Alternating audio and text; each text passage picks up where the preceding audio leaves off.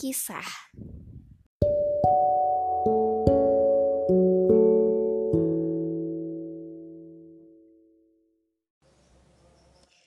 Lukmanul Hakim tentu sudah tak asing lagi bagi kita. Sosok yang disebutkan namanya dalam Al-Quran ini punya keistimewaan dalam memberikan hikmah bagi banyak kalangan. Dalam sebuah riwayat diceritakan bahwa suatu hari Lukman bersama anaknya ingin berpergian menaiki seekor himar atau keledai. Lukmanul Hakim menaiki himar, sedangkan anaknya memegang tali kendali himar. Di tengah-tengah perjalanan, ada segerombolan orang yang mengejek sambil berkata, Lihatlah, orang tua itu benar-benar tidak punya perasaan bapaknya naik keledai, sedangkan anaknya berjalan di bawah.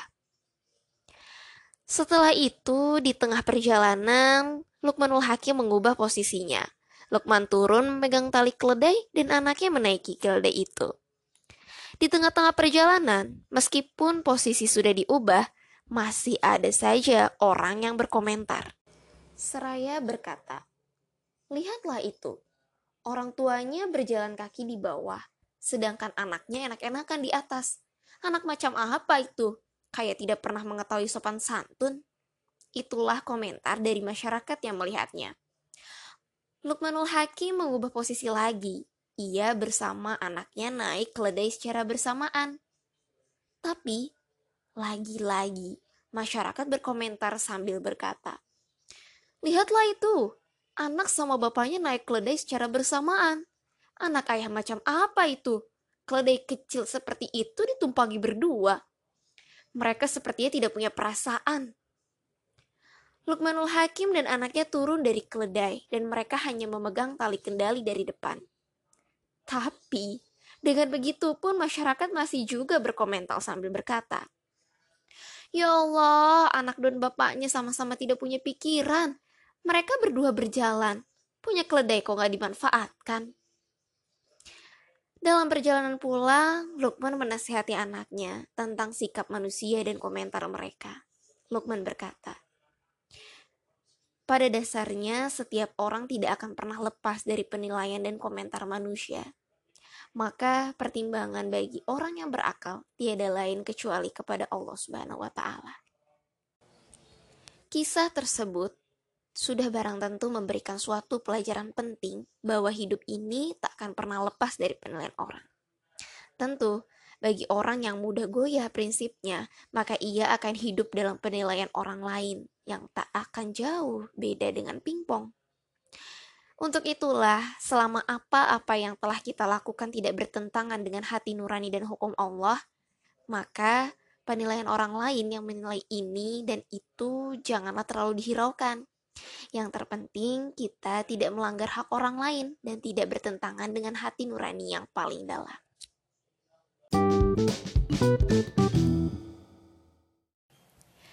Assalamualaikum teman-teman, welcome back to my podcast. Sebelumnya gue mau ngucapin marhaban ya Ramadan, selamat menunaikan ibadah puasa 1441 Hijriah. Nah, meski dengan vibes yang berbeda tentunya, karena kita masih harus stay at home, tapi jangan sampai menyurutkan semangat kita dalam beribadah, khususnya di bulan penuh keberkahan ini ya. Semangat! Nah, khusus teman-teman yang di rumah aja, terlebih untuk pendengar setiap podcast bercerita, kali ini gue pengen menghadirkan edisi spesial Ramadan. Wow! Apa itu? Gue pengen bacain kisah-kisah sangat misterius, super inspiratif dalam Al-Quran. Jadi gue tuh abis baca simplified book gitu, kumpulan kisah-kisah. Dia banyak sih rujukannya gitu.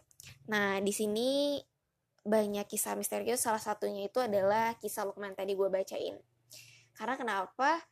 Uh, di kalangan ahli tafsir sendiri kan banyak pendapat ya mengenai Lukman Al-Hakim ini. Ada yang berpendapat bahwa Lukman ialah seorang nabi. Ada juga yang berpendapat bahwa Lukman adalah orang soleh yang diberikan hikmah. Nah, terlepas dari segala kontroversi yang ada, kali ini kita bakal bahas tentang nasihat-nasihat Lukman yang barangkali sudah banyak diperdengarkan ya dan teman-teman juga udah banyak yang tahu.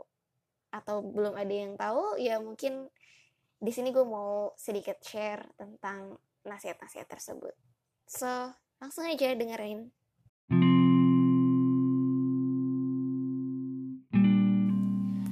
sebagaimana kita dengar ceritanya tadi, kita jadi bisa melihat ya bahwa Lukman Hakim ini adalah sosok yang sangat bijaksana, terlebih kepada anaknya. Dan itu juga akan terlihat dari butir-butir nasihat yang Lukman sampaikan kepada anaknya ini. Kiranya ada enam butir nasihat Lukman di sini. Di poin pertama, yakni ada nasihat Lukman kepada putranya untuk bertauhid dan beriman kepada Allah, serta melarang anaknya untuk berbuat syirik. Lukman menjelaskan apa efek dari kedua tersebut apabila dilakukan. Dan hal ini juga sudah dijelaskan dalam Quran Surat Luqman ayat 13, yang artinya, Hai anakku, janganlah kamu mempersekutukan Allah. Sesungguhnya mempersekutukan Allah adalah benar-benar kezoliman yang besar.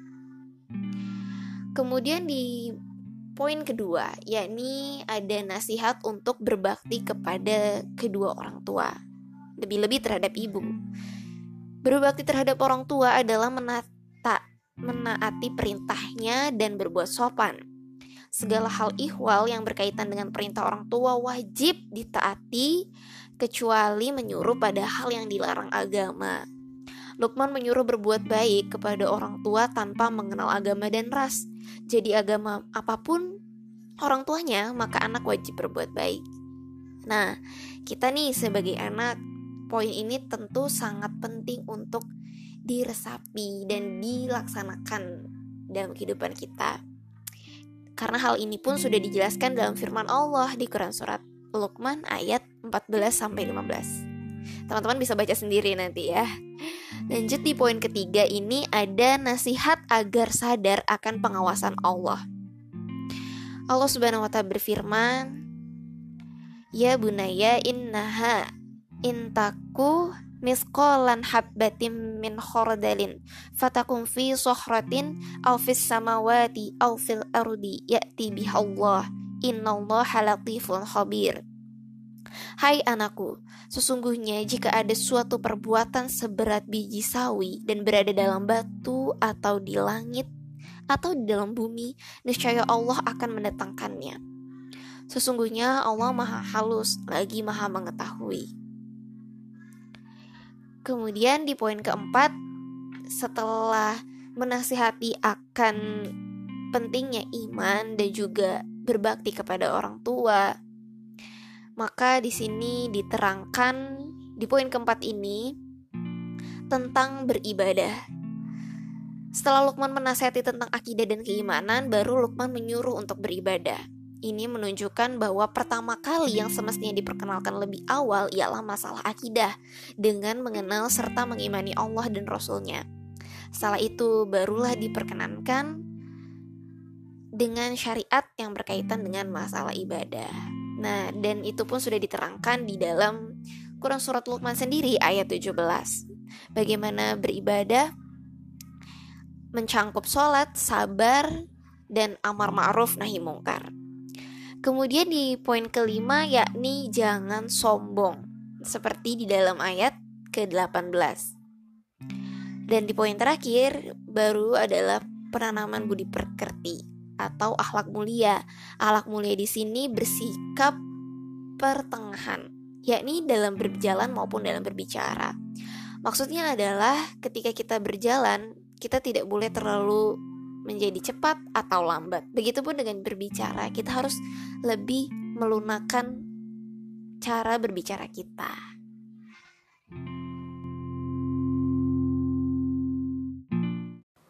Well, see.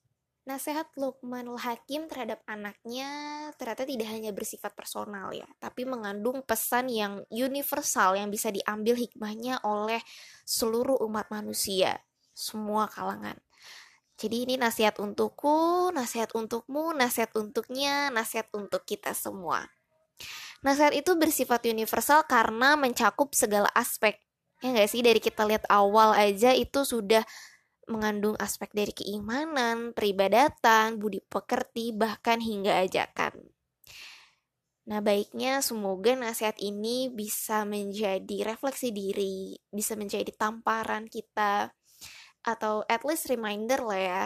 Mungkin kita yang selama ini udah uh, terlena dengan hal-hal yang duniawi yang berbau-bau melenakan itulah terlebih di masa karantina seperti ini ya semoga kita bisa uh, mengambil positif sidesnya dibanding negatifnya. Oke okay? mungkin itu saja episode kita kali ini. Buat teman-temanku di mana pun kalian berada selamat menunaikan ibadah puasa.